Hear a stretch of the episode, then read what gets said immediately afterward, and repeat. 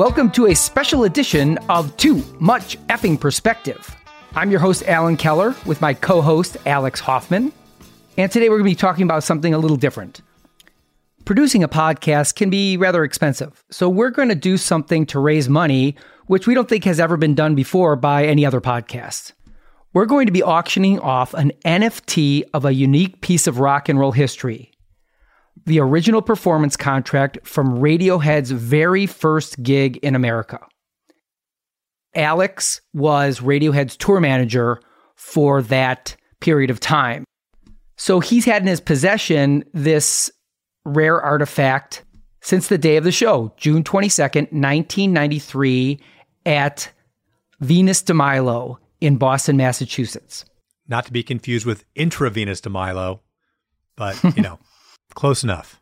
And as a podcast about the movie This is Spinal Tap, we can appreciate the irony there. But maybe this is a good point to try to explain what an NFT is. And as a neophyte, the best I can do is try to explain it. So please bear with me. Okay, here I go. An NFT basically is a one of a kind digital asset which is minted on the blockchain where it can always be identified and verified as the one true original digital representation of something. For example, say you own the actual Mona Lisa and an NFT of the Mona Lisa. Both are different things, but equally unique and rare in their own ways. And you usually purchase NFTs with the cryptocurrency Ethereum. So that's basically what we're talking about here. Not a simple concept, but one that is changing the world. Yeah. There's been some really high profile NFT sales, including some from bands like Kings of Leon and a number of others have have experimented with this new form of collectible. I mean, it's actually not that new. It's been around for several years, but it's gotten a lot of attention lately. So what we want to do is we want to talk about the origin of this contract and Alex's affiliation with the band. Alex, just tell us how did you get this primo gig? Yeah, it was a very lucky situation. I was in the right place at the right time. I tour managed PJ Harvey, and PJ Harvey's agent was called International Talent Group. They're really kind of a pioneering agency in working with some of the biggest British bands of the 80s and early 90s. They had Depeche Mode, they had David Bowie, The Cure, Peter Gabriel, and Radiohead was on the roster at that time. And so I was invited to tour manage Radiohead on this first outing. Okay, so you're assigned this band. At the time, had their hit Creep gone up the charts yet in America? It actually had. From memory, it had been released in the UK, but nothing much happened. By the time they got to the US, it was already a big hit on MTV. And KROQ in LA had really championed it and, and other radio had gotten on board as well. So it was really over here that Creep took off and they were in the fortunate position to arrive with a lot of people being excited about who they were, their music.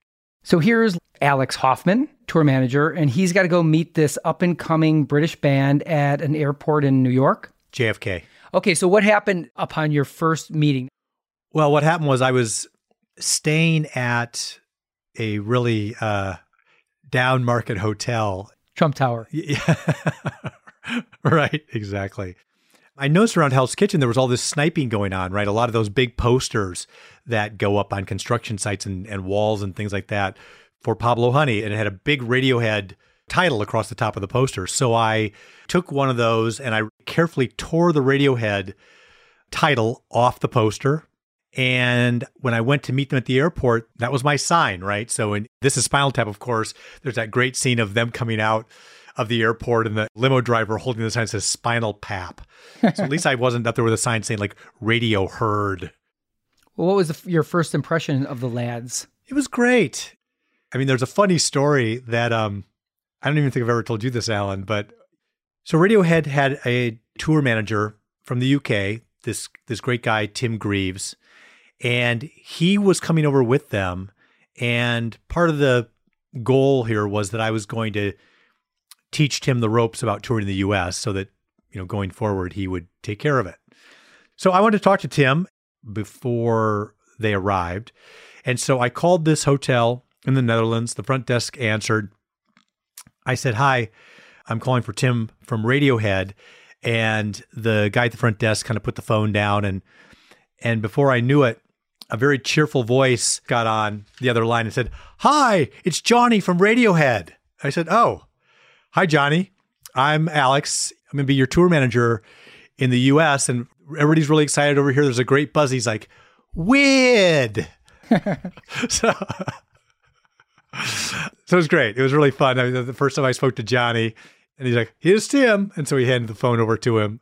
Well, you introduced me to the gents in Chicago a couple years later, and we had coffee at, I believe, Uncommon Ground with Colin and Ed. Yeah, and they're just gentlemen. Yeah, charming guys, very polite, mature. You know, Colin, who is extraordinarily well read, well educated, went to Cambridge. He asked me if we Americans understand irony. or something like that. And I, I don't, I'm not even sure I knew what that meant. So I, I probably just said, oh, yeah, I think so. yeah, just good, good people. But they got there. We got in these cars. We drove off, and it was kind of funny because the driver of the limo that I was in told me that 20 years prior or whatever, he had also driven the Led Zeppelins from um, JFK into Manhattan, and John Bonham Bonzo was in his car and had said, I'll pay you $100 if you can beat the other car into the city, right? And so this guy hightailed it in, got all the way to, the, to Manhattan, successfully outpaced the other limo, and then Bonzo jumped out and stiffed him the tip. So uh, there you go. That's a great effing story. That is. all right, so you're in New York. This is a four-hour bus drive, right, from New York to Boston? Or yeah, it's a four-hour bus drive. So we got everything loaded up. L- literally 11 people, all of the luggage, and all the equipment was in this bus. And then we had a driver, so it's 12 people. But everybody was excited, felt good. The bus got rolling. And, you know, we were about maybe 20 minutes in. And I said, okay, guys, you know, before everybody starts to relax, I want to have our first band meeting. I said, guys, I don't have a lot of rules about being on tour, but I do have one. And it's this do not quote Spinal Tap. Otherwise, your tour will turn into it. And and they kind of looked at each other, nod their heads, and said, "Yep, that sounds about right." We and then you tell them, but by the way, we're going to Venus de Milo for our first gig. You know what? I can't believe I didn't say that. I mean, that would have been that'd be a home run. did you at that moment? Did a little twinkle go off in your eye, thinking one day I'm going to have a podcast, whatever those are, because they weren't invented yet. I'm going to have a podcast about this issue just amazing how in front of everything you were. It was even more than that, Alan. At that exact moment, I realized I'm going to auction an NFT. right. For Ethereum, cryptocurrency. I think you said non fungible token. I don't think you figured out the acronym yet. yeah. So, anyway, the bus driver brought the bus over to Venus de Milo, which is, it doesn't exist anymore, but it's right on Lansdowne Street, right across from Fenway Park. I can't remember if it was before or after sound check, but we had a dressing room in the building. I think it was in the upstairs. And we had to walk through a band's rehearsal space to get to it. Well, it turned out Paul Westerberg from the replacements was there rehearsing with his solo band. And we were sharing a bathroom. Paul came in to use the bathroom and walked out. And that is one of my big regrets because I love the replacements you know, and I consider Paul to be one of the godfathers of American punk rock. And I wish I would have had the presence of mind to introduce Radiohead to him. Oh my gosh. Paul might have uh, whacked me with a guitar or something, who knows, but that would have been pretty cool. Okay, so you're at the club and let's talk about the gig. How did it go? It was great. It was the first of a set of very exciting shows. Every show except one was sold out and the crowds were super enthusiastic, excited about this new band. They knew at least one song. You know, there were lines around the block sometimes. Um, I don't remember exactly what the situation was at Venus de Milo. And Radiohead went on very late, as I recall. And we were standing backstage waiting to go on. And all of a sudden, the door opens, and the security guard, for inexplicable reasons, let some young woman come back and she's a fan. I wanted to say hi to the band. And these guys are nervous, right? And they're waiting to go play their first show in the US. And this young woman walks in, she's all excited. And I just very gingerly did almost like a square dancing move, turned her around and sent her back out from whence she came. And the guys in the band all kind of smiled and looked at me in a very approving way, like, yeah, that was smooth. So anyway, they knew at that point that I was looking out for them. I was going to take care of them. And, and, uh, well, Courteney Cox never forgave you for doing that to her. well, hey, she had her glory moment with Springsteen, Absolutely. right? So, went, you know, that was the same night. I, she went straight over, went to New Jersey, and was next. She's on the video. So let's talk about this NFT because it's hard to explain how cool this is. This is the actual contract between the band and the club, and what's really fascinating about it is the notes that tour manager Alex made in the margins when he's doing the most important thing that a tour manager does, settling up the evening. I was tour manager and tour accountant. And so, yeah, so I had to collect the money every night from the promoter or the club owner or whoever was dealing with the finances from the promoter side. And sometimes those are actually really active negotiations. That night, we didn't have to worry about it because the promoter was Don Law and they are straight shooters. But we knew that Radiohead had a whopping $500 guarantee for the show. They were definitely going to get paid that. And believe it or not, the ticket price for the show was $4 advance, $5 at the door. And there were, if you can even imagine those times.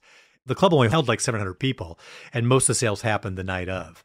But yeah, the contract shows the very rudimentary math that I did to multiply four times the ticket number, sell at that price, and five times the other ticket number sold at that price to come to a gross of $3,687. That's up not bad. That's, you know, not bad. Not bad for your first night in town. Yeah.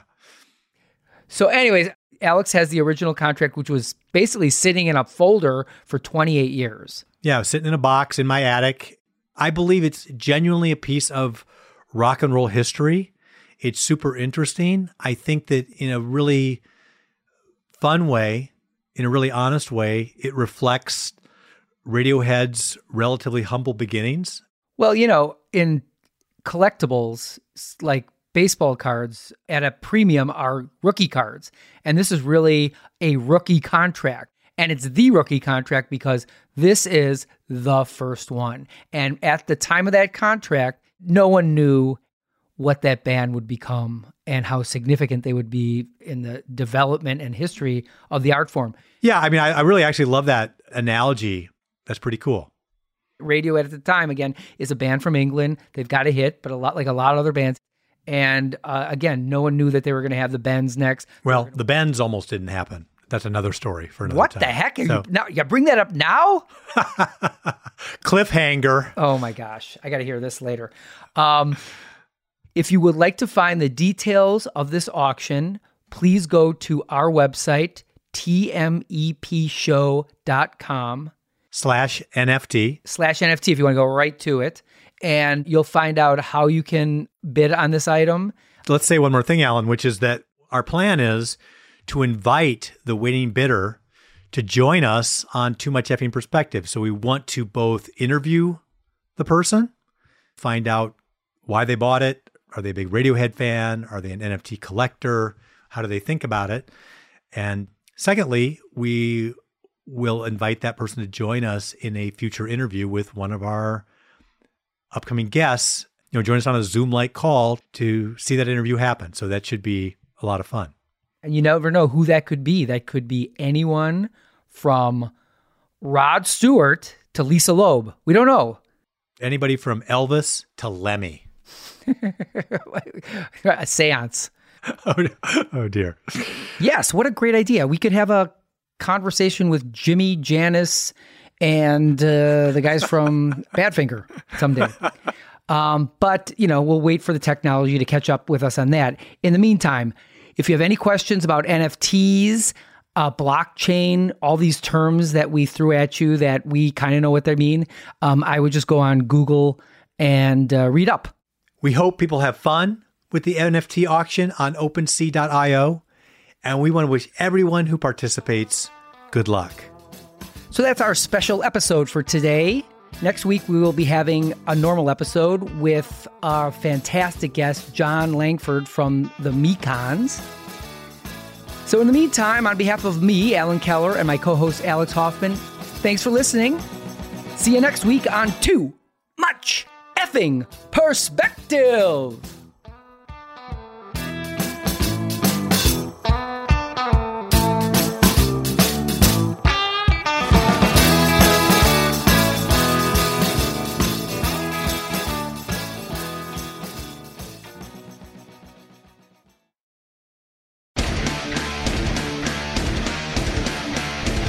Hey there, I am Johnny Christ from Avenged Sevenfold, and I've got a podcast called Drinks with Johnny you're going to want to check out.